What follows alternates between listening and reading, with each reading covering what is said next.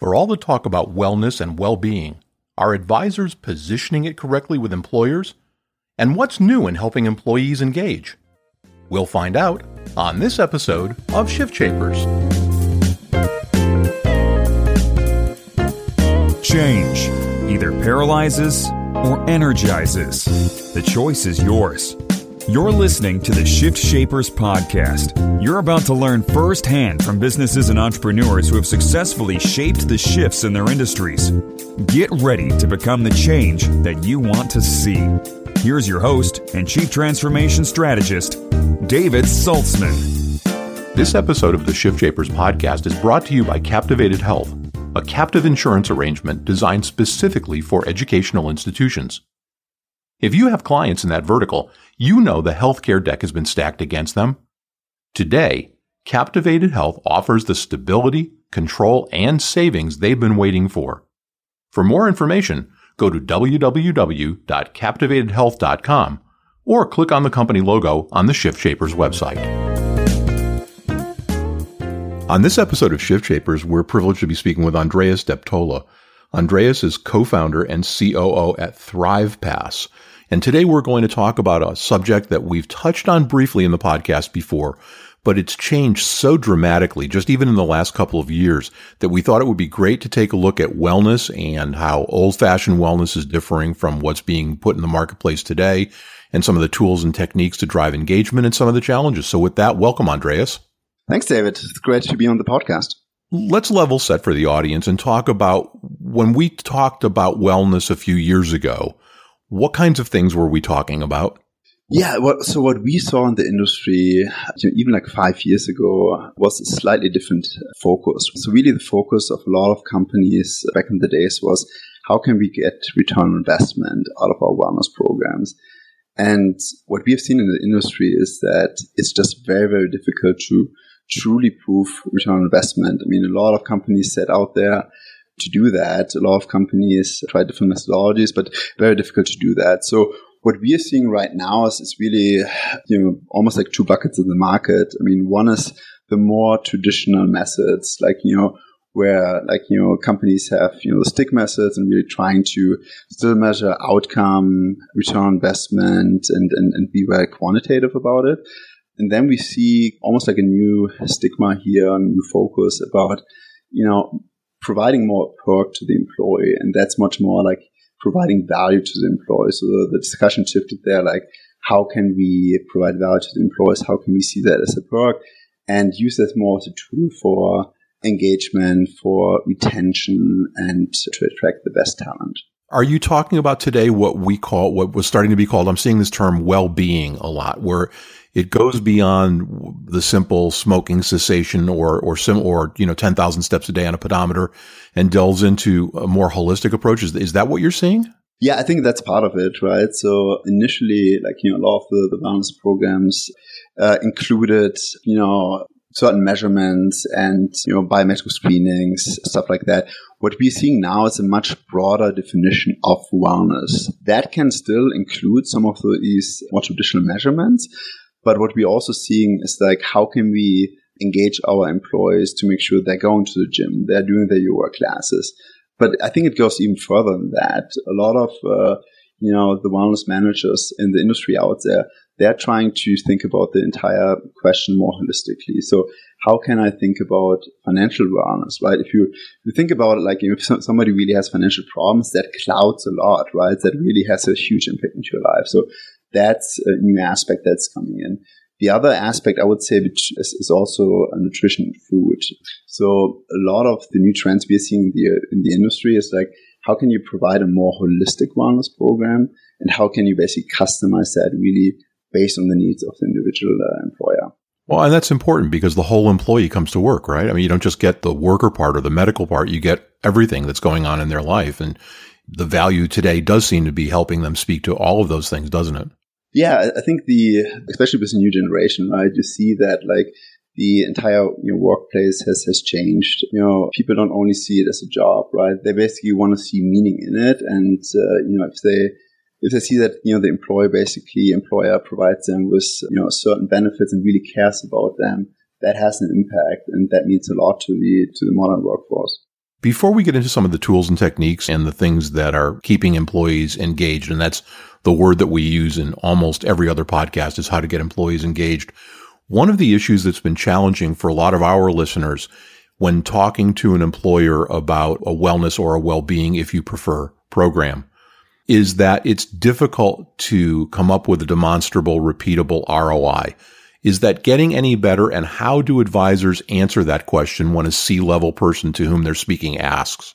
Yeah, it's a great question, right? I think the complexity is really coming from it's it's a multivariate question, right? It's it's very difficult, you know, to to, to show that. So and what we are seeing to that point, David, is really a shift away from that. I think a lot of the discussions in the boardroom, like even like, you know, two or three years ago, you were around that topic. And, you know, those kind of promises couldn't always be kept. So I think the discussion is now sh- changing from that. And the industry is much more careful and conservative about like really promising a certain ROI in, on, on wellness programs. So how do advisors position this? Is there the ability to do retrospective review and look at outcomes? Is it more like a perk? What are you seeing done across the country? Yes, we, we see kind of like two different camps almost. Like one is where you basically try to, you know, do really deep data analysis and to see what kind of correlation can you see between engagement of the participant in the, the wellness program and certain outcomes, whether that's, you know, sick days, you know, medical claims. That I think still is out there in the market and that has a place.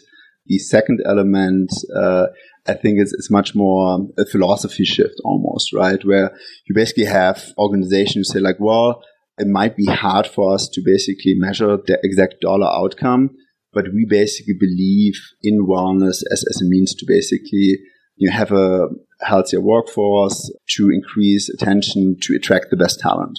So we've we've gone past this, the E word, the dreaded E word, a couple of times, which is engagement, and that seems to be the holy grail. It's always been difficult, at least with traditional employment wellness programs, to drive engagement. In point of fact, there are companies who've made an entire living out of chasing folks who are non-compliant. So what are you seeing in terms of things that are resonating with today's employees to gain that engagement and to boost the engagement number? Because if you can't give an employer a demonstrable, repeatable ROI, it would seem to me that the least you can do is say 85% of your employees or whatever the number is are using the program and they're happy with it, right? Absolutely, and I think that that's that's one of the outcomes like you, can clearly measure, right? If you go into an organization, say like you know there's a current engagement of twenty percent, and our goal is to get this to sixty or seventy percent. I mean that, to your point, is, is, is a very clear um, outcome. So what we have seen, what works successfully, is I think the the first the first element here is really choice for the employees, right? So how can you design those kind of offerings, you know, whether it's a a monthly wellness stipend where they the employees can go uh, to the gym to do Pilates or you know get uh, a Fitbit, whatever that is. You know to really have a, a broad offering that you can basically do something for the employees and have a lot of alternatives. Right? You you don't want to define too narrow. The second one, I think, really goes back to communication strategies, right? You can't expect just to, you know, put something in place and it's going to work. So that could mean many things, whether it's like automated email drip campaigns or, you know, peer-to-peer programs within the organization, you know, where you have, you know, certain meetings and whatnot. Those kind of like communication strategies really help. And then the third thing, you know, it's, it's, it's also about incentives. How creative can you get? And then also, what kind of psychology can you use towards uh, the communication strategies, right? So, to just make one example here, what we've seen in the industry is that if you basically tell an employee, hey, if you don't use, you know, your, your wellness dollars here, you will lose it, right? That's working really well. Psychology. Nobody wants to lose something. And to use those little tricks and do that in an automated, scalable fashion uh, can be very powerful.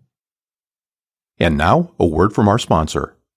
Captivated Health is a single source solution for your clients and prospects who are in the education vertical. The founders of Captivated Health have nearly 20 years experience working with educational institutions, and over that time, they've developed a keen understanding of the unique problems these clients experience. Frustrated by a lack of control, the unpredictability of ever increasing healthcare costs, and the pressures and regulations of the Affordable Care Act, these groups have been adrift in the fully insured commercial marketplace. Until now. Captivated Health has built a program that solves those problems, and it does so with virtually no disruption to faculty and staff while saving clients millions of dollars. We wanted you to be among the first to know that Captivated Health is building a national distribution partner network so you can bring this cutting edge solution to the educational clients you advise. To learn more about the Captivated Health solution, go to their website at www.captivatedhealth.com or click on their logo on the Shift Shapers website. And now, back to our interview. Are you seeing campaigns where, I mean, these days, especially with, with some cohorts, everybody's special, for lack of a, a, nicer word, and you know what might fit Andreas might not fit David. Are you seeing kind of a, a, a smorgasbord approach where an employee can, I don't know, the best word is build their own program? So what we see, what works well is if the program is aligned with the core values and the, the culture of the of the company. So let, let me just like make one example, right?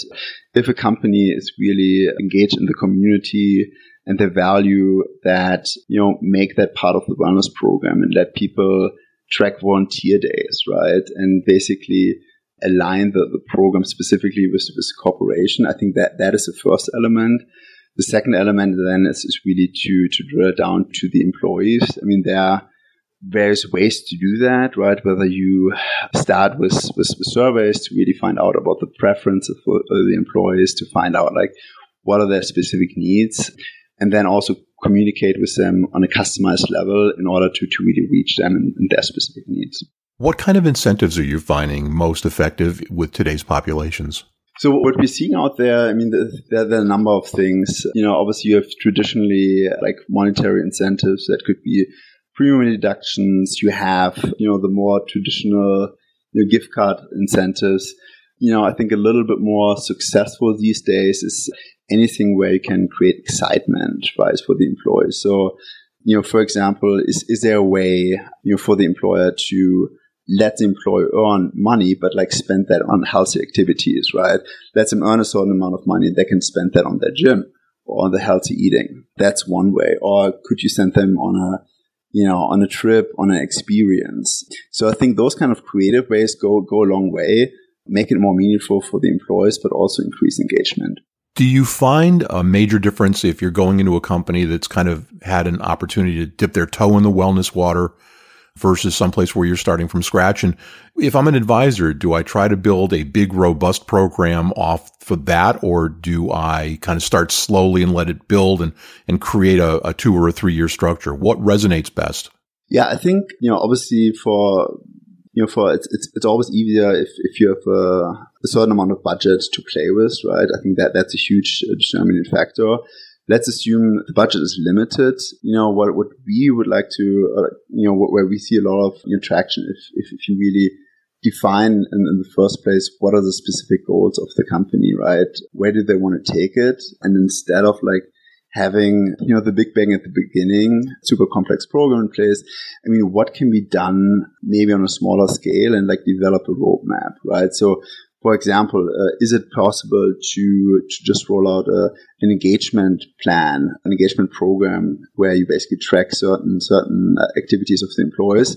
Do that during the first year, create service of the employees to find out like what they liked about it and improve on, on that next year and take it to the next level. I think that is really a key of the successful solutions right now in the, in the industry to be able to basically uh, customize them, but also to add additional features and components to the program as the program goes along. Andreas, have we yet gotten to the point where an employee who's deciding between employer A and employer B almost expects a program like this? It's kind of table stakes in order to be able to play? Or if we're not there, how far away are we from that, do you think? Yeah, I think that's a great question. What we are seeing, it, it heavily depends on the industry.